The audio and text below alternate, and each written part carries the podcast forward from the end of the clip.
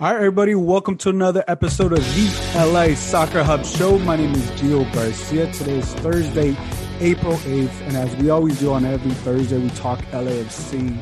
Uh, and here joining me with me, man, we got we got a man by the name of Alex Dweezy. I apologize Ooh. if I pronounced the last name wrong or no, no, nickname. no. Well, actually, yeah, the the last name's Dwyer, but I go by Dweezy. Yes, most people know me as Dweezy. That's true. Dweez, Dweezy, the Dweez. And as, you, your, as you guys can see, if, you, if you're watching on the live stream over here, and this man is, is, rocking some some stylish gear. Is that is that what what is that? What kind of jersey is that? An Arsenal jersey? It sure is. It's the Arsenal Human Race kit. You know, I wore it in support of my boys today. They drew one one in our game. last in tough our last game. ditch in our last ditch attempt at making something meaningful out of this season. I don't know how long Mar- Mikel Arteta is going to have his job, but uh, hey, you know what? We're we're going to keep it rocking. It's up and down season I know I know what great football looks like as an Arsenal fan, and I know what terrible football looks like as an Arsenal fan. So I feel like that gives me a lot of great range and helps me with my expertise on the beautiful game. Hey man, nevertheless, you're rocking an amazing jersey. That's a lot. That's a lot of swagger. That's that's one thing about uh, uh, Arsenal there's so many Arsenal fans just everywhere. Like I, all over my Twitter feed, I didn't realize how many people were Arsenal fans.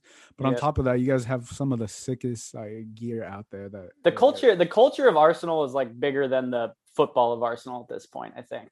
Yeah, yeah, no, I, I feel like everywhere I go, everywhere I turn, like there's always Arsenal, Arsenal gear. Someone like I can walk down the street and and it's it's like a noticeable brand, which is pretty cool. Um, but hey, man, I love I love that jersey. Thanks, man. But um, but yeah, man. Yeah. Before before we get started, man, uh, let, us get the listeners to get to know you a little bit. Obviously, uh, the people who aren't familiar with you, I I know you. I know you've been with the with LAFC from the start. So so tell us how you got involved with the LAFC, how you got started to want to cover them. Yeah. So my um my very first article about LAFC came out. This is April, right? We're in April. So it came out now six years ago, believe it or not. Uh, April 2015, that was about five months after the announcement of the club. Before, of course, we had anything, players, coaches. I don't even think the colors were firmly established at that point, nor was the name. Um, and I was driving around LA, dreaming about what football could be um, in this beautiful city we love and call home. And I would see all these billboards. I know, Gio, you record a podcast for both Galaxy and LAFC listeners, anyone interested in, in soccer in the city, which I think fills a great need.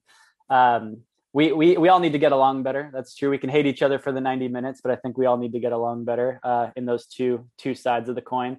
But um, shout out to to Mo, RIP Mo, always in the spirit of Mo, uh, with that sort of brotherhood aspect. We're still neighbors at the end of the day. But anyways, uh, for a little on the banter side, there was uh, these billboards with like Robbie Keane on them, and I, you know, the Galaxy had just won their fifth championship, and I was seeing these billboards, and, and they said like.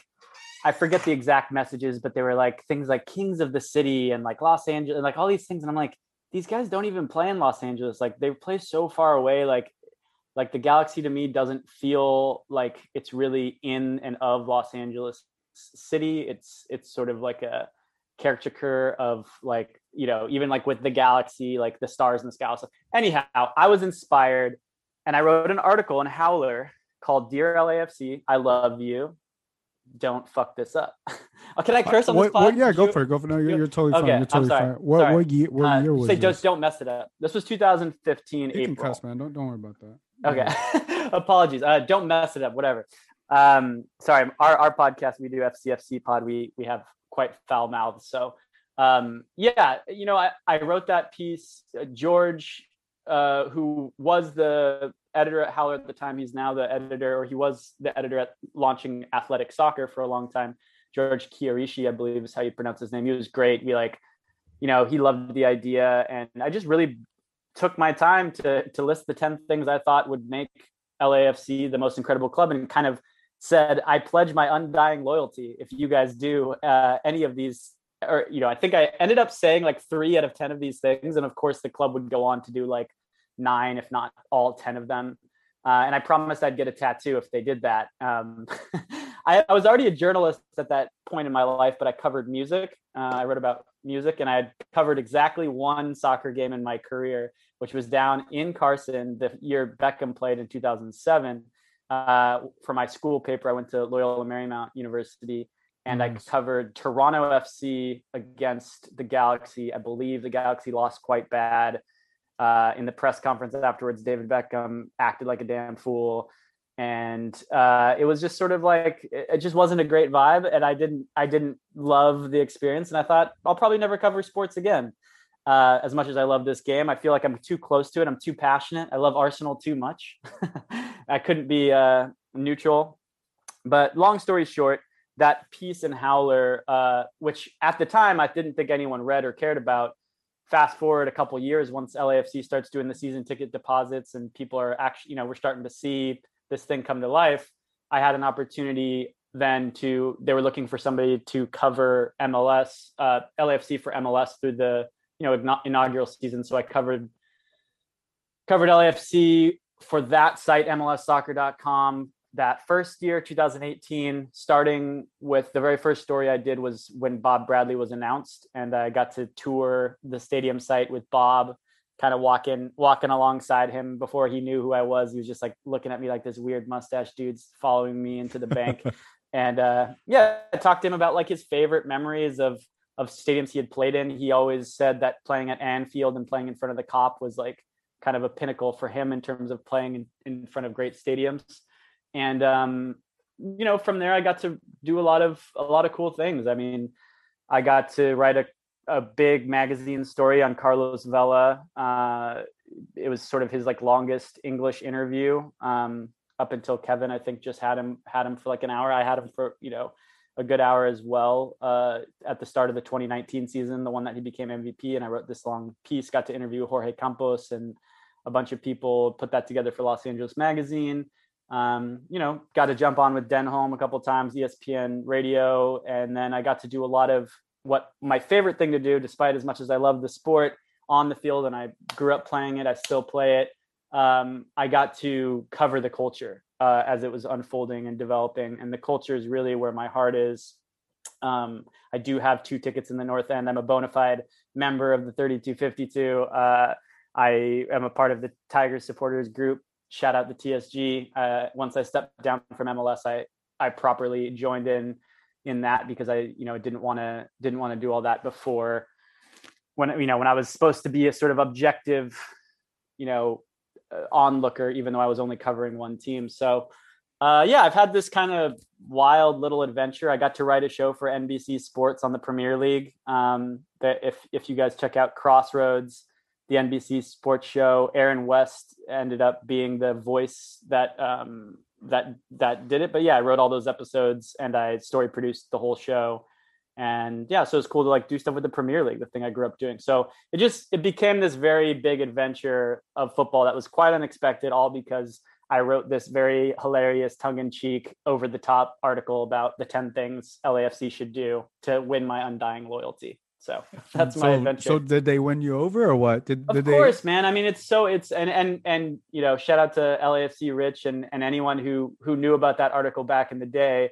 They they always hold me to the standard of like you said you'd get the the tattoo, Dweez. Uh, I told them. I was gonna say I was gonna say have you gotten yeah. the tattoo? It doesn't sound well, like I told it. them no, I'm going to. I, I'm, I I will say I'm going to. I have I've got something else in the works that's really exciting, and I think I want to tie the tattoo together. Where where are you gonna get that tattoo?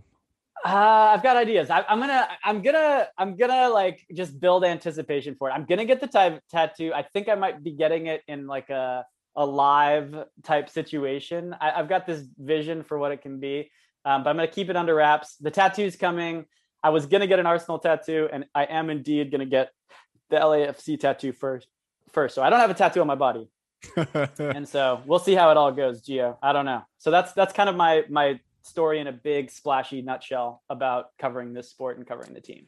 No, I love it. Uh, obviously, the first thing that stood out to me when I when I would see you just around, right? Because everybody's new, right? Especially covering a new team, but it, it's that mustache, you know, uh, right? The the stuff that's right in your face, and yeah, you know, now it's a beard. Now it's a, a beard. beard yeah, you had a mustache at times, like a beard. Yeah. Um, but yeah, I would always see you when I would go to LAFC, and I think you know, I as everybody, we just started building relationships, and obviously, yep. you know, we, we saw each other this past weekend at the preseason game because I'm always very interested on you know how people got you know involved in soccer, football, whatever whatever you want to call it, right? And mm-hmm. and also covering the teams here because what I tell a lot of people too is like in LA, like MLS is actually popping. Like in other cities, it's, it's not it's not as popping as it is here, right? We got two clubs, we got two teams that you know, and they hate each other, and the passion's real and stuff.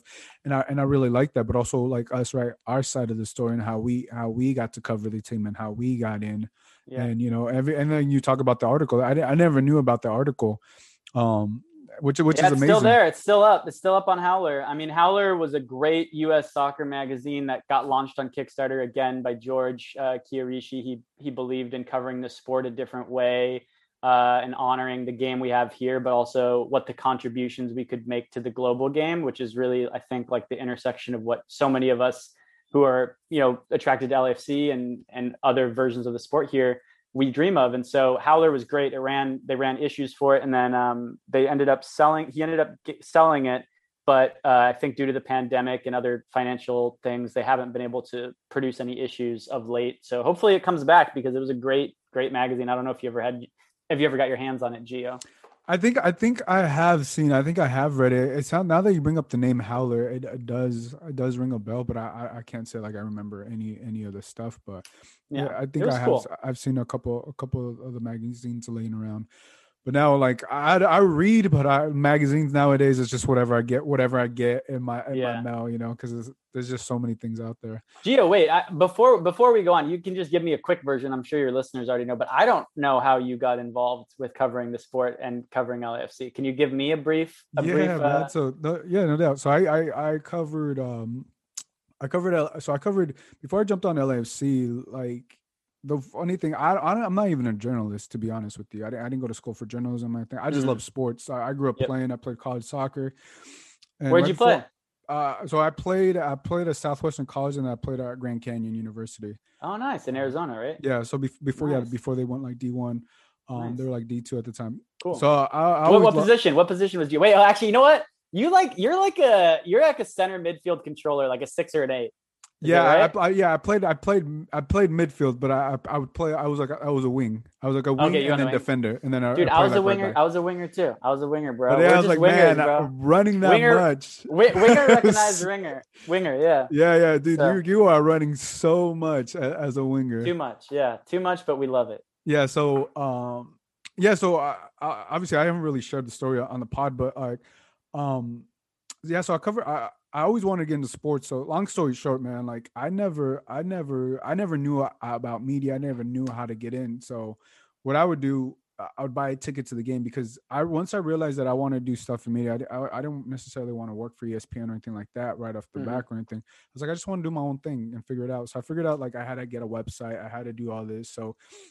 I figured out how to get interviews with, with players on the field. You know, I did that with the Chargers. I did that with the USC and long story short, so essentially, I, I, would just go. I would just get on the field. I don't recommend this. What anybody do this? But at the time, because you know I was going through some stuff at the time, I just wanted to cover sports so bad, and I didn't yeah. care what I had to do. Right, so I would buy a ticket to the game, and then I would just me and my brother. I told my brother like, "Hey, just record me and interview with this player." So I'd go onto the field and interview yeah, the players. Yeah, I love that. Yeah, so I interviewed like LaDainian Tomlinson. I interviewed a couple of USC players, but at the time, I didn't know what media rights. I, I didn't know any yeah. of this stuff. I was like, mm-hmm. I just want to do this. I need to get the content and to prove to the teams that like yo i'm official. So i did that. Pretty much did all the content. And the first team to credential me was the mexican national team. Oddly enough lafc was the second team. And then mm-hmm. from there i got like you know the clippers. And then i got uh, uh, obviously galaxy. And i went to the world series. Like i went from like not doing it the way you're supposed to. I, I just broke in the way i wanted to because i love yeah. it uh-huh. to to like now I understand what how it is. How, you know, it's been a, it's been a long journey learning how to like you know how to create a podcast. What's media rights? Yeah, yeah. like you know, where do who who has a media rights? Who's who's able to interview players on the court? You know, who how do you how do you get about your contacts? How you get about sources? I mean, everything I've been self taught. You know, I, have self taught myself. I love everything. that, dude. No, I respect that. That's amazing. Yeah. And I just been grinding. You know, and I, that's why I met Rich. And Rich I had to see me the same thing. I was like, bro, like I was like, I literally all all the all the all the videos and stuff, I was like, I literally used it to get into because when I was applying to LAFC, they were like, we don't even know you. I was like, yeah, but like, yeah, I, I kept like emailing and emailing and talking with them, and they're like, okay, we we don't know you, but you have all these interviews with with all these people and stuff. So they let once Yeah. they let me in, I knew I, I was good. You know what I'm saying? Yeah. my my whole job, my whole goal was to like, because at the time last last season before the pandemic, I was still covering basketball, but then I realized I was like, you Mhm. know what? Let me just focus on one sport and let me go into like super niche because I was doing I was doing like baseball, basketball, and soccer, but it was it was just Mhm, it was getting too mhm. much. So I was just like, you know what? Yeah. Focus on one sport. and, No, dude. I mean, I, shit. You're doing that many. You're doing that many teams, that many sports. The fact, Gio, that you just do two teams, like that to me is insane. Like it's enough for me. Like LAFC that's it, uh, compared to, that is enough for me. Like Yeah, to, no, you, it's- you have to a- like go to two me- media days and bro it would, it would it, trust me it was like i would go it's not even that i would go to clippers then i would go to dodgers then i would go to like the i would cover the sparks then i would go to lafc then i'd go to galaxy it was it was it was it was too much then i was like you know what let me now now i feel like i don't feel as as um I guess like that i have too much on my plate before i did because you know i, had like a bigger team and stuff but now it's like uh, it, it's soccer. I can focus. You know, I know who to contact. I know where, where the games are at, and and it's not going to be as hectic. You know, and I and typically they play on the weekends, and every now and then they'll have games around. The only thing, the only time it kind of sucks is when they play at the same time. But I can I Yeah. can still I can still pull up the game.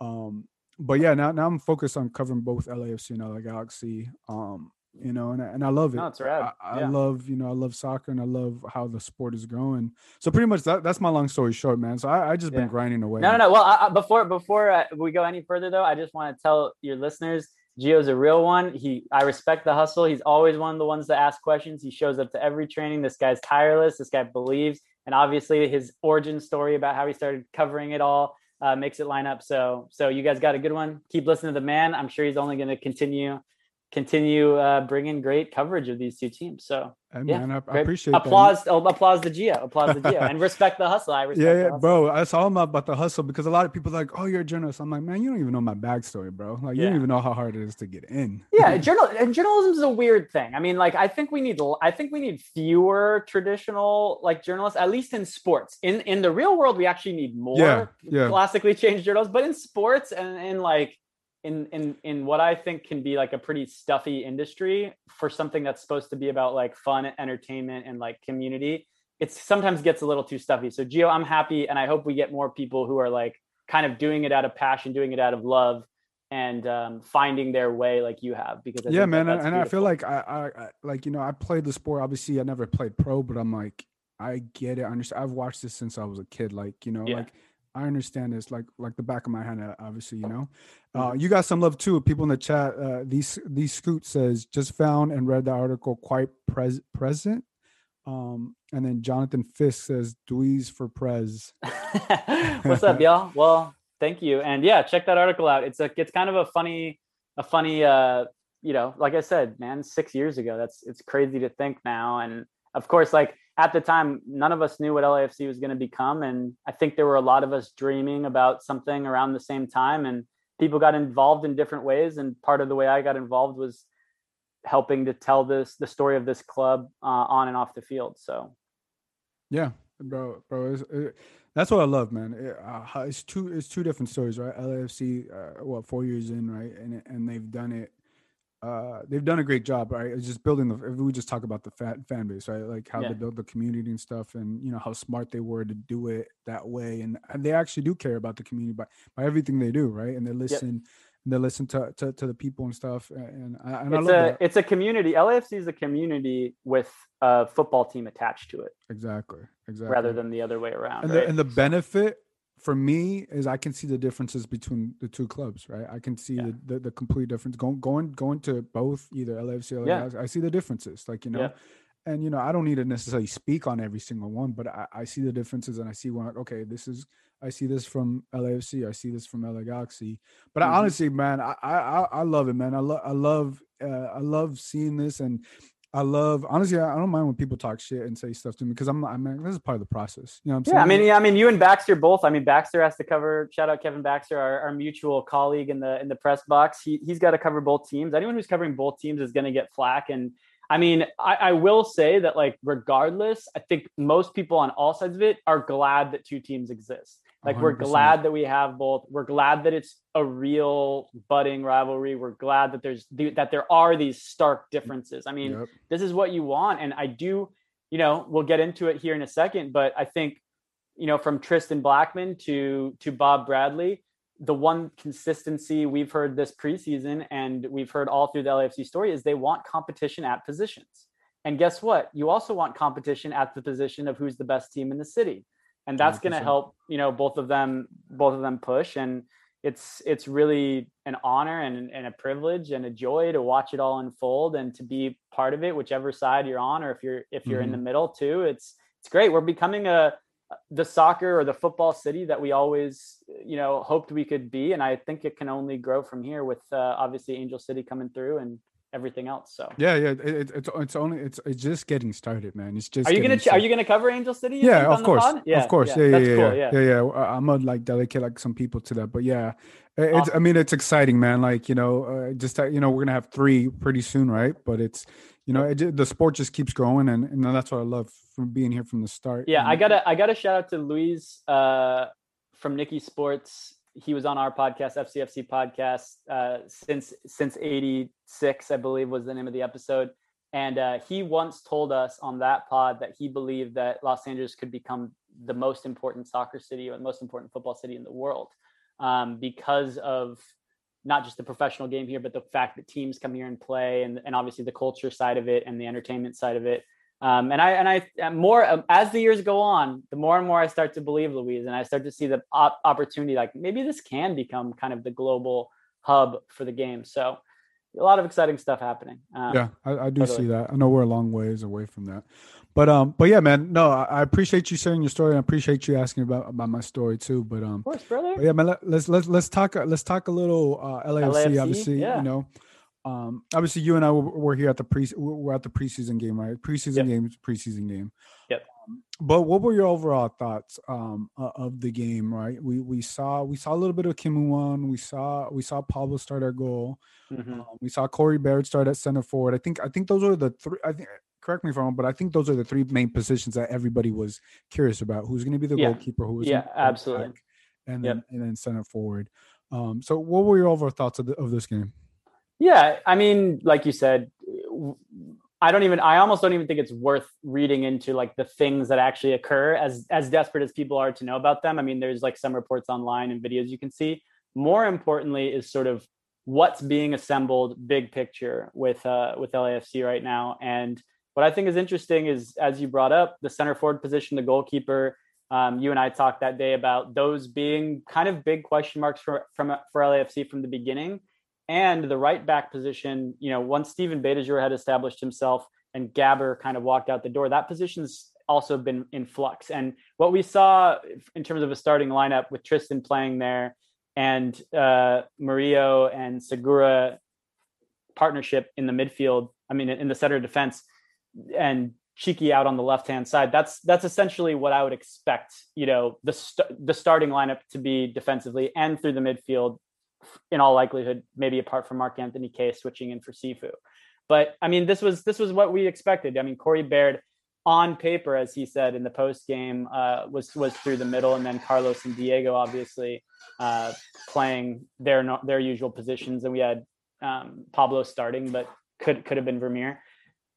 I think the biggest thing about this season, Gio, and I think uh, we may have talked about it, and I looked it up before before we talked because I just wanted to see. I believe in 2019, so off season between 2018 2019, it was 12 players in, five players out, so 17 transfers. 2020, 11 players in, 14 players out, uh, so it's like 25 transfers. Between this season and this season, or the, uh, 2020 and 2021, it was only oh and i'm sorry to the very beginning 17 out or 17 in 17 or 12 out from 2018 so that was 29 transfers this season only six players came in if we exclude Murillo. I mean, Murillo is technically like a new signing, listed as a new signing, but he played last year. So only six players came in and only eight players went out. So that's only 14, which is dramatically less. So we're seeing the least amount of roster turnover in LAFC history and we're seeing, I believe, what Bob has always wanted, which is consistency. Um, and in a way it's sort of anticlimactic in the world of global football. Everyone's always excited for the new signings and the new you know uh, you know tr- everyone knows transfer news is almost as big as like you know who actually wins the game nowadays right? Because people care so much about players coming in and out. But what what we're seeing with LAFC is like a double or a triple down on consistency. And they address the key areas that they wanted different different personnel early early on in the offseason and we haven't seen much else. I know Raheem Edwards just like officially officially signed, but he had been with the camp since I think January. So um or with like, you know, with LAFC when the reentry draft happened. So I don't know, Gio. I, I for me my biggest takeaways of the of the day of the match of the post match and of the preseason so far is just how what is Bob and what is the team going to do now that they've had this much time together?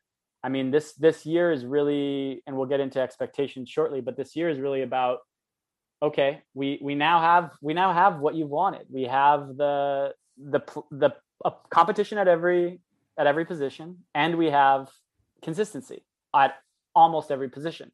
So, what's that going to look like? What's that going to translate to on the field? And can they get over kind of that last little hump that they need to to become you know that that championship caliber team that we've well they've been championship caliber can they raise can they raise the trophy in a major tournament that's the question and, and that's that's what they sort of need to answer this year if it's going to be deemed a success yeah no I, I mean you, you're you're right about that they've been championship caliber but they haven't been able to raise a trophy and I think obviously the Supporters' Shield is a trophy, and that season was unforgettable. So we will say they raised a trophy. They haven't raised a trophy in a tournament.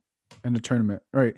No, like a playoff situation. Let's US let's talk Cup about like MLS Cup. They were close on Concacaf, right? So I think the biggest one, right, that they, can compete for this year is Concacaf. I mean, uh, MLS Cup and uh, US Open Cup, right? The right. main the main one is MLS Cup. Do you do you feel that with the off season moves that they made do you think this team, as as we look at it right now, April 8th, mm-hmm. do you feel with the offseason moves that they made? I know you talked about consistency. I know you talked about you know essentially not having that many player that many players gone. Everybody understands the system. You know, adding a couple pieces, letting a couple pieces go. Yep. Do you feel with these offseason moves with the Corey Baird? Obviously, we we haven't seen Kim Kim Moon One, uh, Kim Moon Hwan, excuse me. Mm-hmm. Um, he played 30 minutes, right?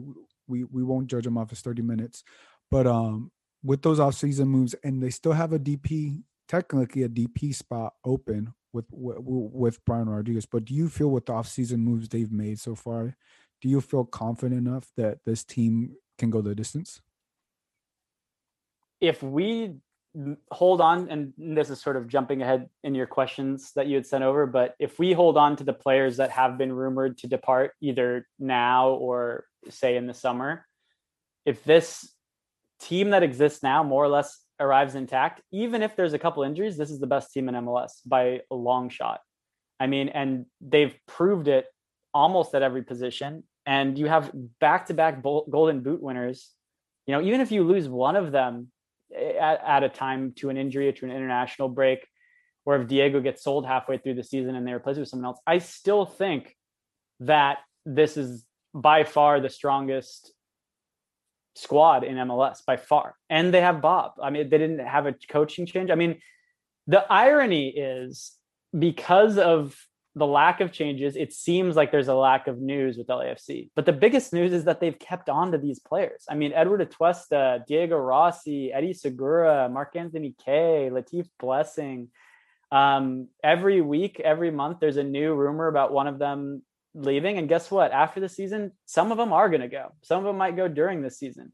And so LAFC's moment to get the best out of this, you know, this current group of players is really now. And I do think that the offseason moves, you know, the more I think about them and the more I, um, even with the question marks that exist, the bottom line is they have competition at every position the bottom line is that they brought in in Corey Baird a player that I don't even the more I think about it, I don't think they brought him in to score goals. We all want them to bring in a striker because we're traditional football fans. I don't think they brought him in to score goals. I think that they brought him in to be the, as Bob said, the fluid third piece of a of the most potent attack, arguably, that MLS has ever seen between Diego Rossi and uh, Carlos Vela. All they need Baird to do is take up space, win the ball back, and you know not screw up if he's three feet in front of the goal and uh, the, the net's open. So I do think that the more I think about it, the more I think that um, yeah, I, I mean, and the and the fact that they have a floating free DP spot, if they use it this year or not, if Brian comes back or not, um, I think that this remains still the strong team. However, if they lose an Eduard Atuesta, if they lose a Diego Rossi, or if they lose both of them and they're not able to replace them, uh, then yeah, you're you're if you start talking about multiple key pieces being lost, now you're in trouble. But normal injury withstanding, yes, this team is by far the best MLS, and they should win everything that they play for. Yeah, and I think that's the standard for for for LAFC. I think that should be the standard with LAFC when you have you said two golden boot winners, right?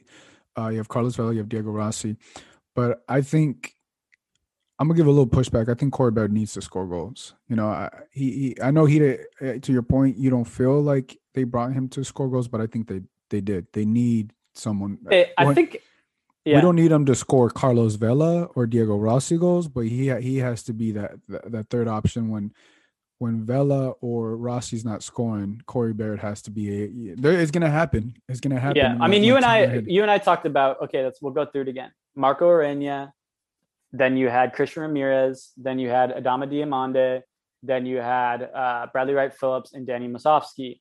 The center forward position, center forward position, because again, like I think and it was helpful for me to like listen back into what Bob is saying, right? Because you have to kind of exit you have to exit the mind that what a number 9 is supposed to do and what a striker is supposed to do and what that position is supposed to mean and enter the mind of well what did they want it to mean in the in for the course of LAFC let me let me let me return. I'm with, with you. you, but wait, no, I'm with no, wait, you, but he has to score Listen goals. To you can't, you can't, you can't. No, he'll score. He'll score like. But you need few. him to score goals, though. I, I don't know that him. you need. I don't know that you, you need him to. They want him, to, to. Yeah, I don't know that they him. need. I don't know that they need him to. we'll find out. We'll find out. You don't, you don't. Need him to score Carlos type of goals numbers, but you need him to score goals. Like if he's going to be in the starting lineup you need him to score goals because Brian Rodriguez was not. Uh, you we can talk about the assists and stuff like that, yeah. but the biggest, this biggest down thing on, on he couldn't uh, finish. He couldn't finish. You know what I'm saying? Yeah. So if and Corey, that, that, if Corey Baird is missing goal attempts. You can't. That that's what I'm taking, saying. You you you can't. I agree a, with you. You can't have that again. We you, can't you have can't. him taking a ton of shots and missing a ton of shots. Yeah, you 100. percent You, can't have the similar situation to Brian Rodriguez. You you need. I agree. I agree with that. That's, that. That's going to capitalize. But I just don't think. I don't think we need him to be shooting as often as Brian was. A and I do think yeah he'll he will score some goals for LAFC, but the function that he is going to have, I actually think this is going to sound strange for your listeners. It's actually going to be a defensive function. So essentially, the way LAFC play, and in in in thinking about that game, the the preseason game, and other games in the past, in Bob Bradley's own words during training, you can't always press, right? You can't always. It just there's some situations that don't call for press. However, when you do press, and if you can win the ball back, and if you have someone who shout out Vince LaRosa of 110 football, LAFC Vince, you know, he assured me. It sounds like that, he convinced you. no, he assured me that he's a hard worker. Yeah, that's something no. I I don't I don't know enough about Corey Baird because I I mean I've watched him play for you. Were, hold on, just to be clear, you weren't sold on him, and all of a sudden you are sold on him. I well, I've I heard him. Was, listen, listen. I was listen. I was under the impression that you just got to give the man a shot. He's got to give him a shot. You know. Listen, um, so this is. Let me just finish this. Because you, you, Steven you. Steven Beitashour. Okay. Join with me. Come with me to the training center. 2019. Steven Beitashour early. We're talking like super. Yeah, but why are we going back when we're we're, we're listen, trying to, we're listen, to listen, okay. Gio. All right, you bring you bring out a guest. You got to listen to the guest. You can't interrupt the guest. So, Steve Steve throws down all okay. these little uh items on the on the table and he and I are alone just talking tactics and talking what it means to, to play in the LAFC system. The thing that we all forget about winning the ball in the attacking third of the field is that all the players who now who normally have to, you know, run from midfield or transition through this and they have to exhaust all these uh, spurts of you know different moments you can be you can be as in fit as you want. But if you have to run a 30 yard run before you're going to try to make a key pass or like a 40 yard run if you're going to try to take a good shot or if that's like a like a three stepper or a four stepper you're going to have a lot more composure at that time right mm-hmm. and so what steve described and why the key to lafc's success in 2019 i would say is their ability to win the ball back quickly and so what's funny to me is I actually I haven't changed at all about I don't think Corey Baird's a great goal scorer and I don't think he's a great goal scoring threat. And I if that's the reason that they brought him in, I think that overall that might be a disappointing signing. And for those expecting like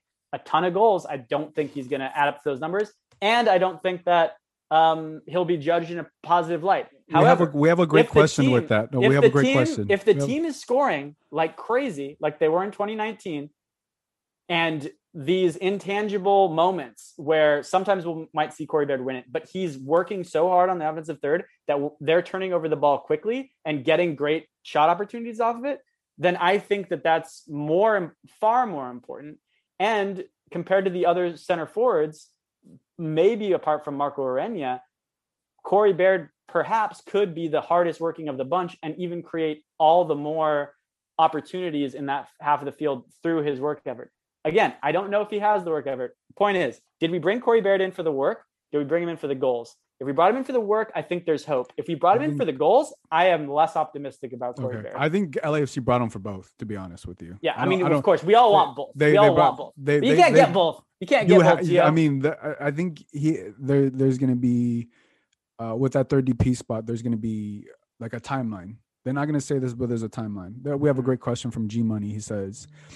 Corey, Corey Baird over under eight goals. He says, to me, he isn't good enough. None of our number nine options are. Um, I think like you got to give him a shot, man. Yeah, I, yeah, I'm under the, I'm under the, I'm under the the the the observation like you got you got to give him a shot. You got to give Corey Baird. I really like Danny Musovski as a number nine, but I, you got to give Corey. If Corey Baird is going to be the guy, give him two months. Right, the summer, the summer, the summer window is is coming. Right, within a couple months. I think you got to give him at least two two to three months. And obviously, this ties with Brian Rodriguez. Let, us just put this example out there. They sell Brian Rodriguez, right? He he goes on and he says out there, you have you're gonna have a DP spot. Let's say LAFC has give it to Eduard Atuesta. Give Eduard Atuesta D, DP money. I okay. think that that's probably better than just about anything. That's what that's one option. If he's trying to leave, you, you you could you could give it to Eduard Atuesta, which we'll talk about, or if for whatever reason Corey Baird and, and Danny Musovski aren't getting the job done, or for whatever reason, people have been talking around the league around MLS that LAFC needs a number nine. Bob Bradley, uh, the front office, they may disagree, right? They may they may like the the three rotating wingers, right? I asked Corey Baird, hey, do you feel better as a number nine or as a winger? He said as a winger. So you literally have three wingers playing right in that four three three in the up top, right? right. If for whatever reason Corey Baird or Danny Musovski aren't able to get the job done and within two months between between the summer transfer window and the caveat and Brian Rodriguez is sold, and right, and you have that DP spot then I think you start to look at at, at the striker. But you have to give him a shot. You have because that's yeah, why LAFC I, brought I, oh, him. Oh, absolutely. I mean, absolutely have to give him a shot. I think, but he, again, but, I mean, caveat, but what I mean by that, he has shot, to score goals. Though his shot is scoring goals. His, his, I think, I think he has to not miss goals more yeah, than it can't, it can't be a Brian Rodriguez situation. He has to not miss goals more than score goals. And I think even the more important category than how many tallies Corey Baird has uh, especially goals, will be how many opportunities are LAFC getting when he's on the pitch? Are they are they knocking teams out like five to one and he's not on the score sheet? Who cares? Because I bet he's providing a lot of things. And if he's happy, if he's in impacting role, the game, that's a different. Yeah, that's a different story exactly. Story. And I think he, they brought him the to impact the game. But and Brian so, Rodriguez did not impact a single game for LAFC last year. I disagree. I mean, he Brian Rodriguez. What, what game? Brian, what game though? So Brian, what game, exactly. What game can you think most, off the back of your mind and be like, oh, because of this game they won a lot of games. I mean, I don't know if I can say they would have won or not. Um, no, what what game do you remember being like, oh yeah, Brian Rodriguez won LAFC, help LAFC win this game? The one up in Salt Lake. Come on. And so, like, meaningful game. Meaningful Meaning- game. I mean, I, it was tough to say which games were meaningful and which ones weren't in like that That's, crazy. that's what. I'm saying. Look, I don't I don't want to throw shade on him, but I feel like Brian So Rodriguez. Brian- I mean, uh, uh, Corey Baird has to do has to impact the game. If if he's not in a different way. but Yeah, I mean, but yeah, they're if so he's different. not They're- scoring, but he but if he's impacting the game and he got the assist, he got the flick off the head that went to Rossi Davella. Okay, you live exactly. with it. If So- he's being effective, it's a different story. Right. And I think the issue with Brian Rodriguez, for one thing, I do think Brian Rodriguez didn't have as bad of a season as a lot of people say. I mean, he I believe he created the third or fourth most chances in MLS and had like one of like one of the most highest rates of like successful dribble. So he took on players, he did all these things. The problem was he could not finish and he tried to score a lot. That's the difference is that his rate of scoring was so poor. No, so think- you're I thi- you're I think- you are I you are commandeering you are commandeering opportunities that the No, team could no, have My eyes don't lie, bro. That's what I'm telling you. My eyes don't lie. He he he just thought he was bigger than the club. He thought he and you saw. Oh, then there's the, the intangibles. The, I agree with you. You know the what I'm saying? He just part, look. yeah. I just I, I just sure. gotta keep it real. He just thought he was bigger than the club, and he didn't prove himself. And it, it shows where he went. He went to the second division Spanish team, right? I agree. But I agree this doesn't need to be a Brian Rodriguez thing, but like, uh, yeah, it doesn't because Yeah. because he's he's over there, right? Over, Yeah. and then we have another great question. He said, "If he he's uh, the Scott says if he is help, helping effectively press, then Baird will hu- will be hugely valuable. Hundred percent agree with that. 100%. I mean, money says Aguero. and yeah, I I think, mean- well, I think if if let's let's also add the caveat uh, to your point about Brian's attitude and his seeming inability to sort of jive with the rest of the team in the way that we needed. Um, if Corey Baird scores zero goals for whatever reason, but he's con- contributing in a, in a positive way, and that zero goals doesn't become an issue in his own mind to where he like lowers Like it- his did ability to, you know what I mean? Yeah. Yeah, because because for some people they do need the goals, they need the stats to feel good. If Corey Baird is the type of player that can can be unselfishly involved in terms of statistics, like say a Latif Blessing, who I believe, you know, he he always famously said that, you know, and he started in KC as a winger, right? And we've used him in so many different positions, and Latif is rarely on the score sheet, but it's hard to argue that Latif's contributions to LAFC aren't, you know, in the top three, four players on the team. And so I think that if Corey Baird can maintain his contr- contributive attitude, his collaborative attitude in the locker room, on the pitch, and he cares about winning the trophies more than scoring goals for Mhm. himself, it doesn't, I don't think it matters how many goals he scores. That's my only point. And um, I, I agree with what you said earlier about giving him a chance and that maybe he will surprise all of us and score Yeah. a bunch. I'm just way less confident in him being effective that way than I am in you know these other intangible and sometimes tangible roles he could play uh, with the LAFC attack. Yeah, I mean to your point, not not that many people were were at the fans, right? Not that people. It wasn't it wasn't a signing, uh, even for me, right? I, it Oh yeah, it was a letdown for me when when I saw the signing. It was a letdown Yeah, because I was like, wait, what is? It? And then, like I said, I, I've it, and it wasn't just the conversation with Vince. It was listening to Bob talk about what he's he wants with the attack, and it was watching that game and thinking about what would this look like if you know this was a if everybody's going full speed and this was this was the regular season. Is Corey Baird doing things on the field that are going? And again, how are we going to judge off 60 minutes of a preseason? But is he going to make those intangible impact moments? And that's that's to me where the buck will stop with him, not with how many goals he has.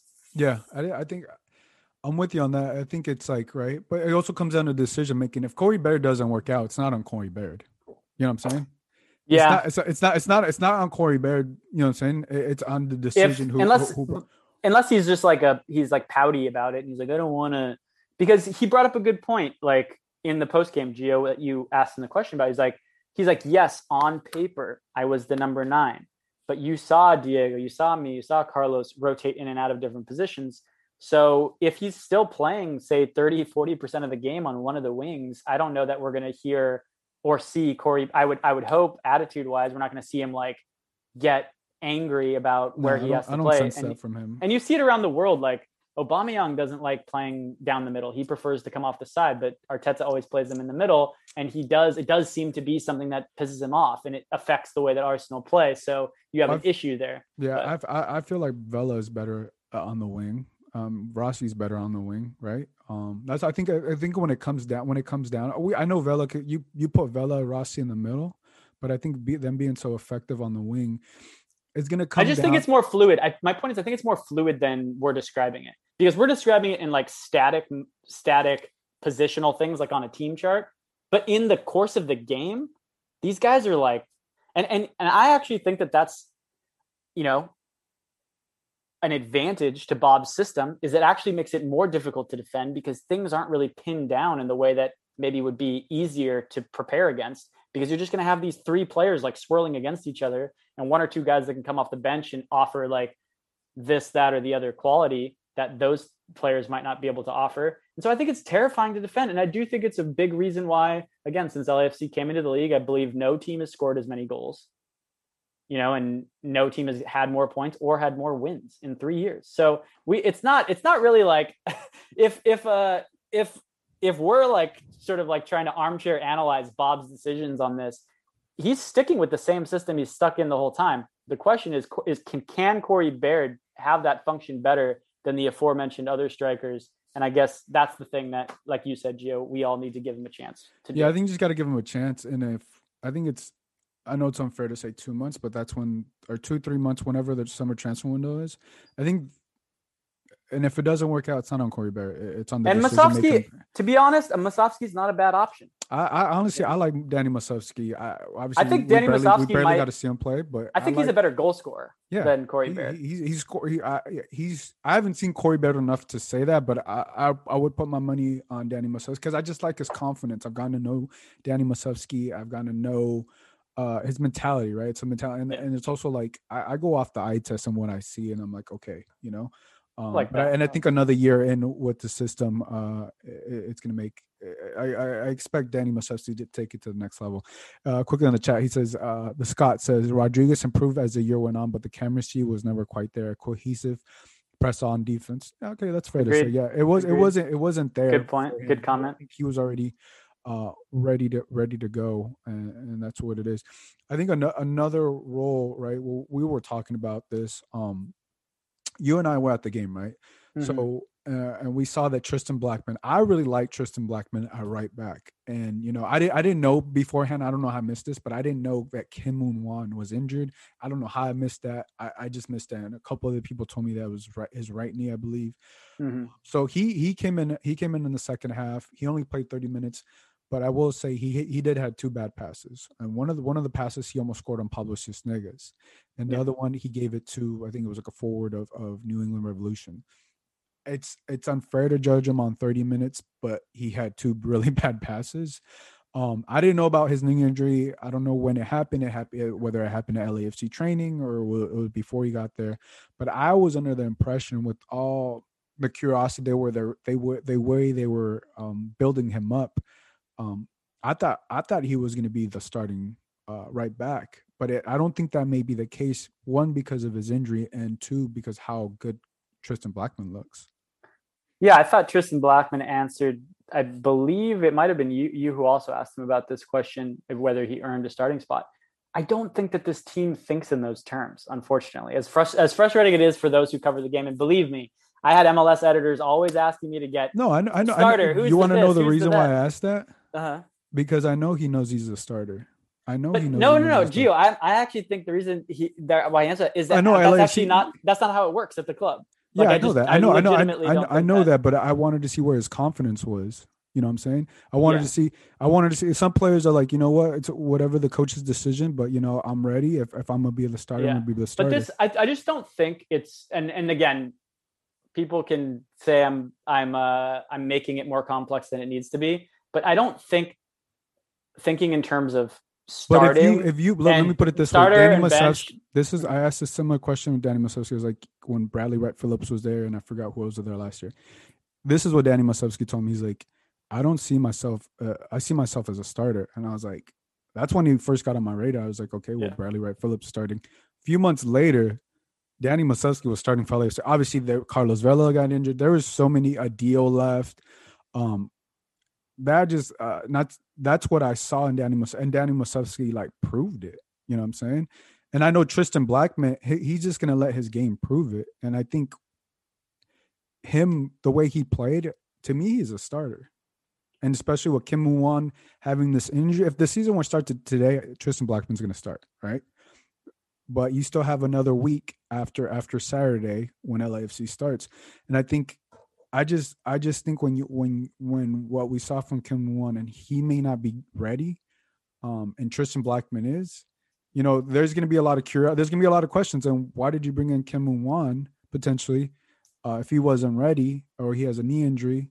You know, like I, they they haven't been cleared about that. But I really like Tristan Blackman. Now it could be a decision thing because Kim Won is a TAM player. TAM, you're getting paid more than six hundred thousand dollars. I don't think Tristan Blackman's making that. But right now, off of one game, Tristan Blackman looks like the better option. I'm not going to even comment on like who looks up to the better option on a preseason game. I don't think that's fair. Um, and I don't think it's fair to like think about it's at least for me, it's not helpful. it's, it's, not helpful to think in terms of the starter or like it's just because it's, well, you oh, it's fair to like, say who's the better option. If Carlos Vela is the better option, if Carlos Vela is the better option, Carlos Vela is the better option. But it depends, right? So you brought up Kim's injury. That's what I'm saying. That's what I'm saying. So with the depends. injury, with with the injury, if, what if, if Tristan's injured, out of fitness?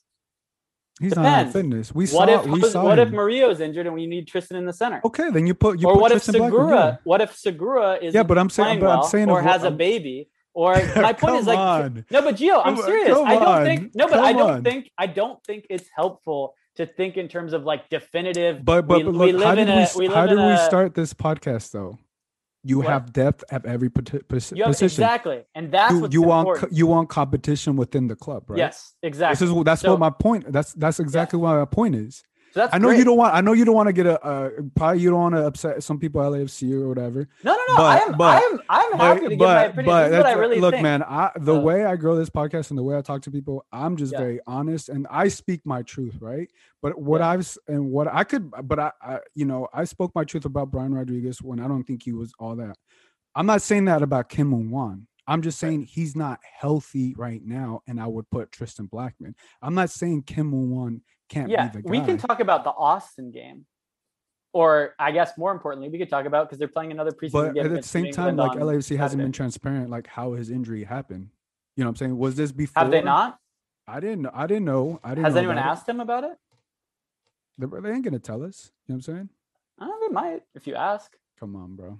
No, they'll. If you ask, someone, here, here, we got we got a good question. We got a good question. Okay. If if Kim Wan isn't all all he's hyped up to be, then he shouldn't start plain and simple. Wait, okay. First of all, who is talking about him being so hyped up? Bro, come on, LAFC. Are there articles that are out there that like LAFC Kim... did? LAFC hyped way? up Kim Wan. That it's the first Korean player. Everything, man. Everything that I've because he you can't you can't sit here and tell me on this podcast that he was not the most the most play the biggest player that everybody's been curious about right? This offseason? I don't know if sure. lafc uh, g money says did we bought an injured player? I don't know that to be true. I'm assuming i'm assuming he got injured at practice yeah. or some or something i have i know nothing about his injury status. I yeah that's what i'm saying. like they they mm-hmm. they haven't and i haven't asked either I, I did ask. I, I asked uh I asked the people at LAFC and you know they wouldn't give me anything. You know how LAFC's they, they don't they're not clear about it.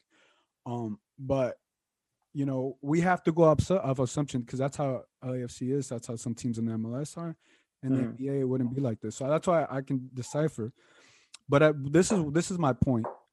I just don't think LAFC needed to spend that much money. If if Kim Won kills it, he's worth the money. But Tristan Blackman, what I saw at CONCACAF, Tristan Blackman is a player that gets better the more and more he plays. Tristan's great. And I think I think LAFC having Tristan a defensive solution that works on the outside or in the middle.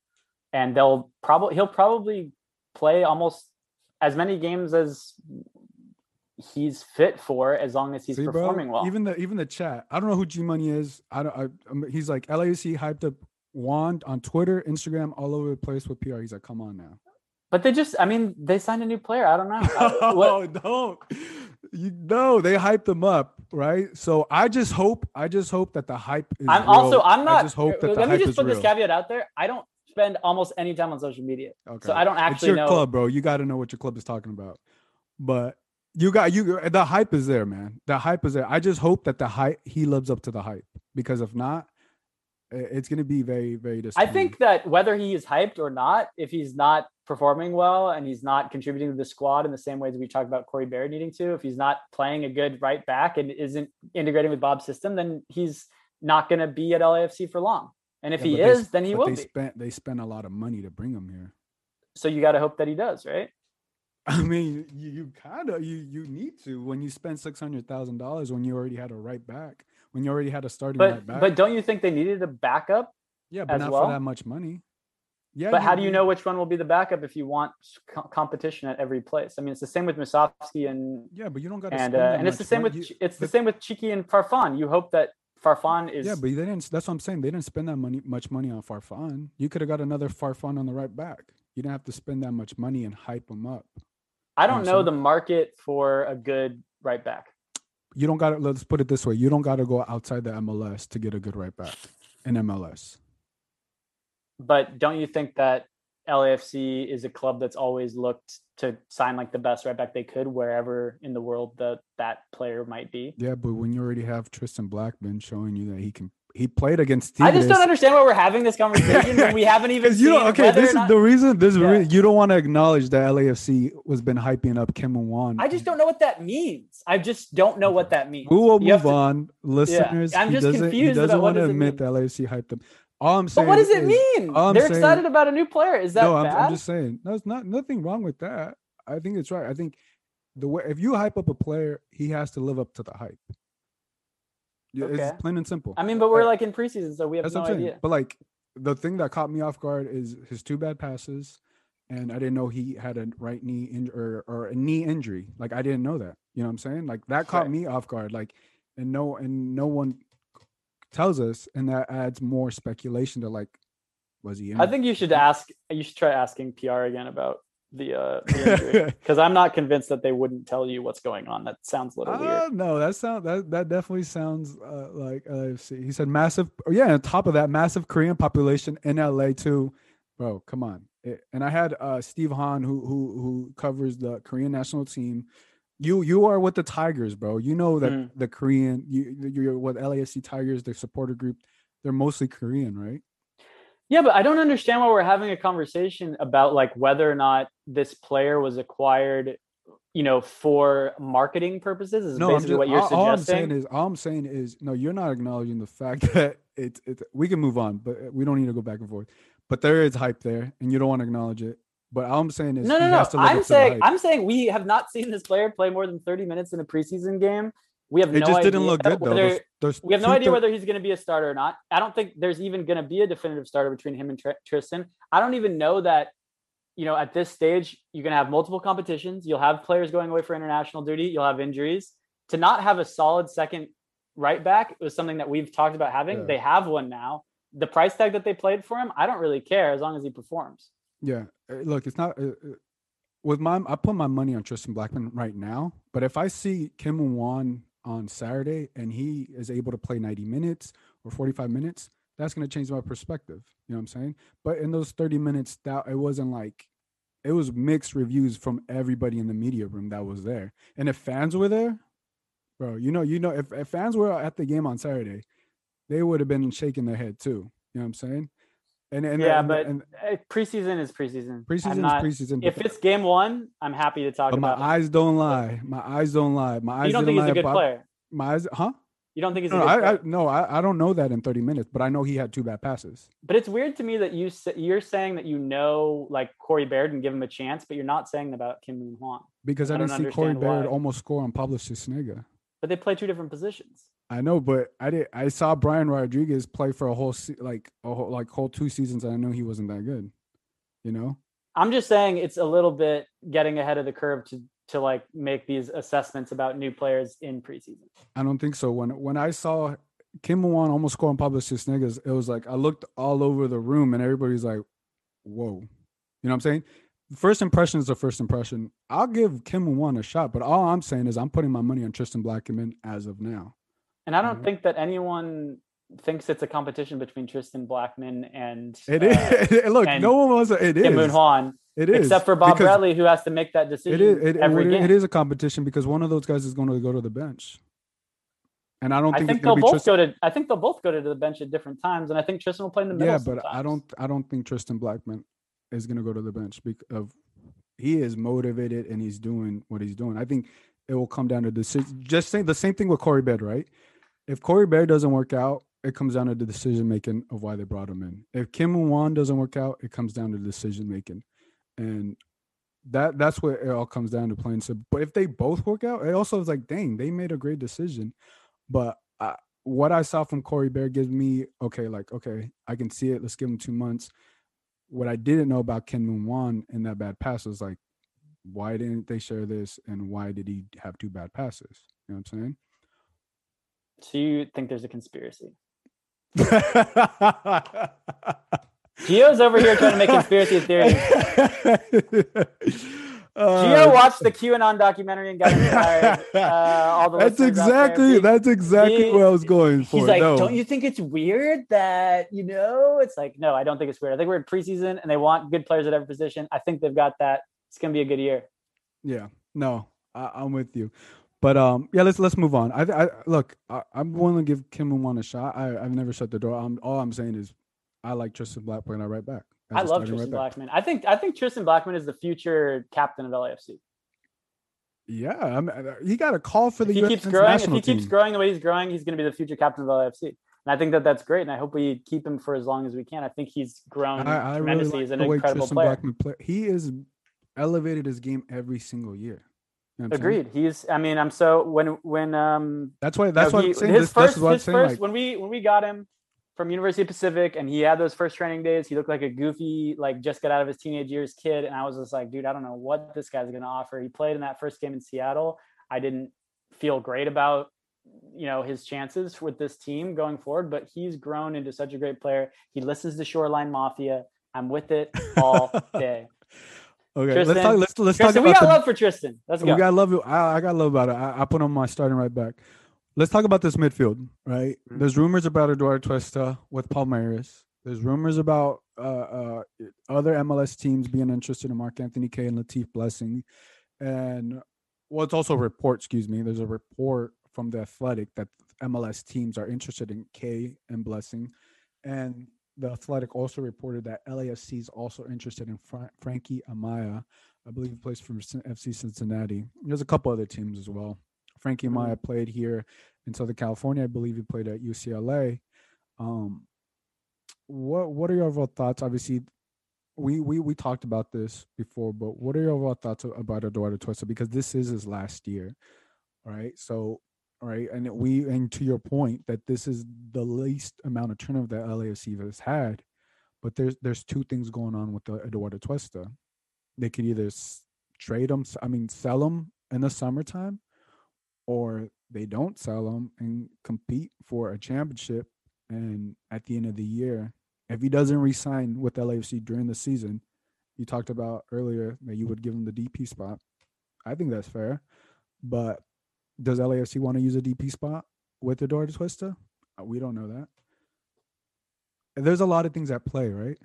LAFC would have won the CONCACAF Champions League final had Eduard Atuesta been in the game. I don't know that there's a better midfielder in MLS. I would give Eduard Atuesta the DP spot if I was the one doing it. If that's what it came down to, we don't we don't know about what's really going on behind closed doors with contract negotiations, rumors flying around this and that.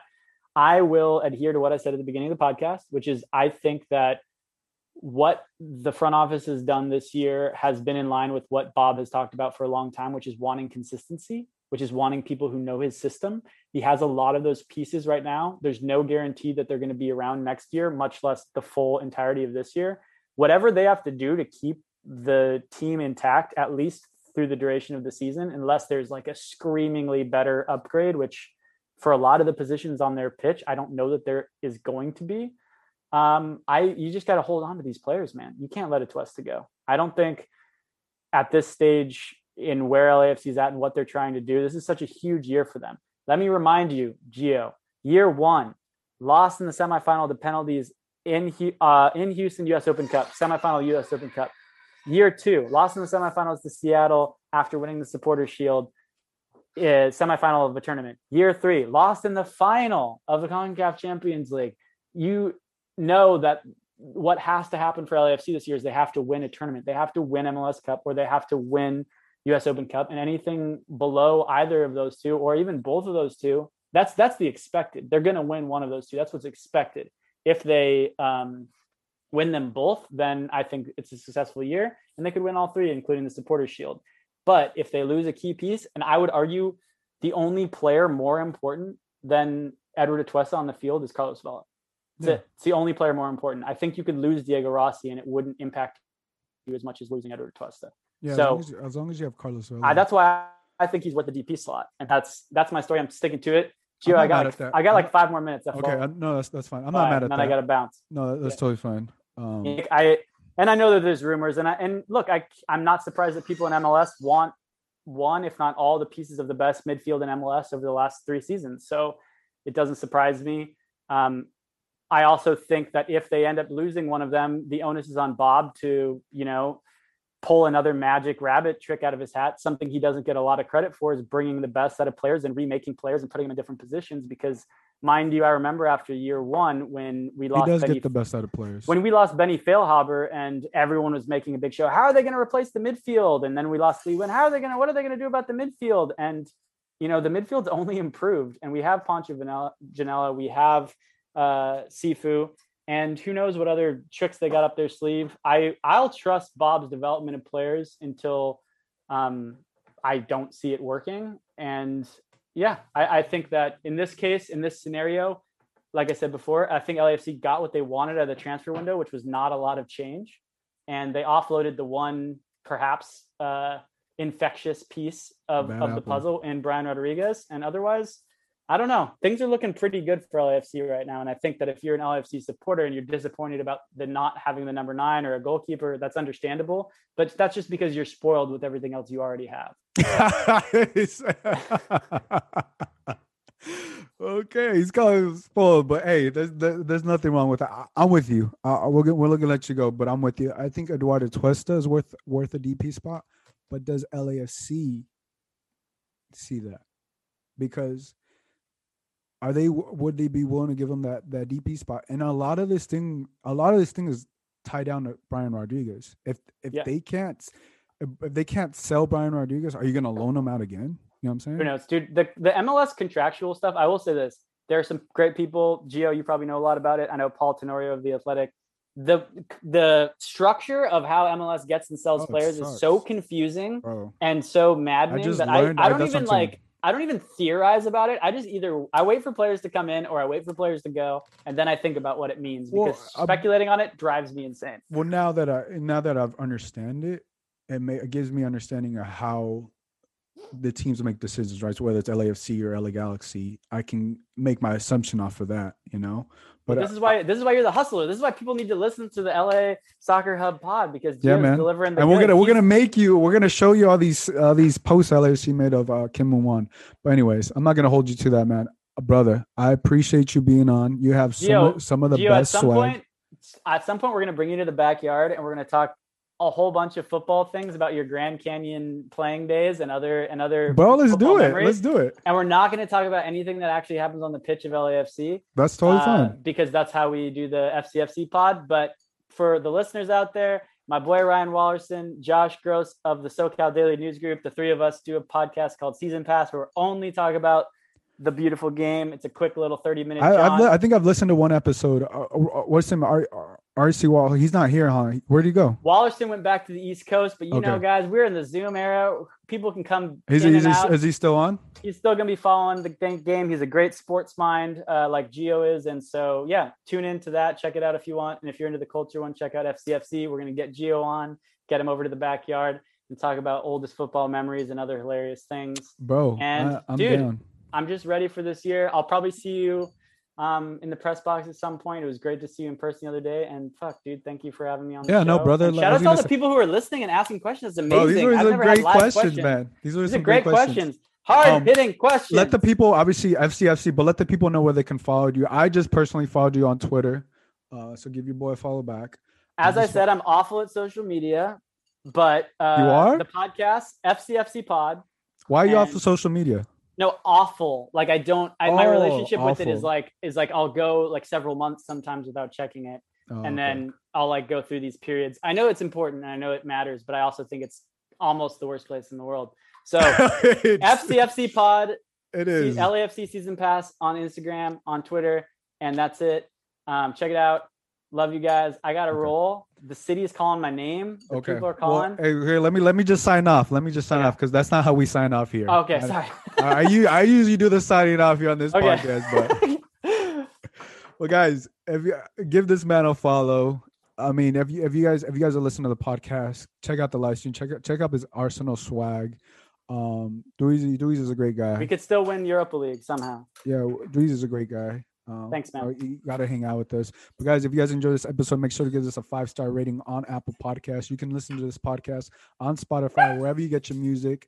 Uh, join us on Thursday nights. Every Thursday night, we're talking LAFC. You guys can follow me at Gio Garcia LA on Twitter. Make sure to follow us on LA Soccer Hub on Instagram, Facebook, Twitter, wherever you get your music.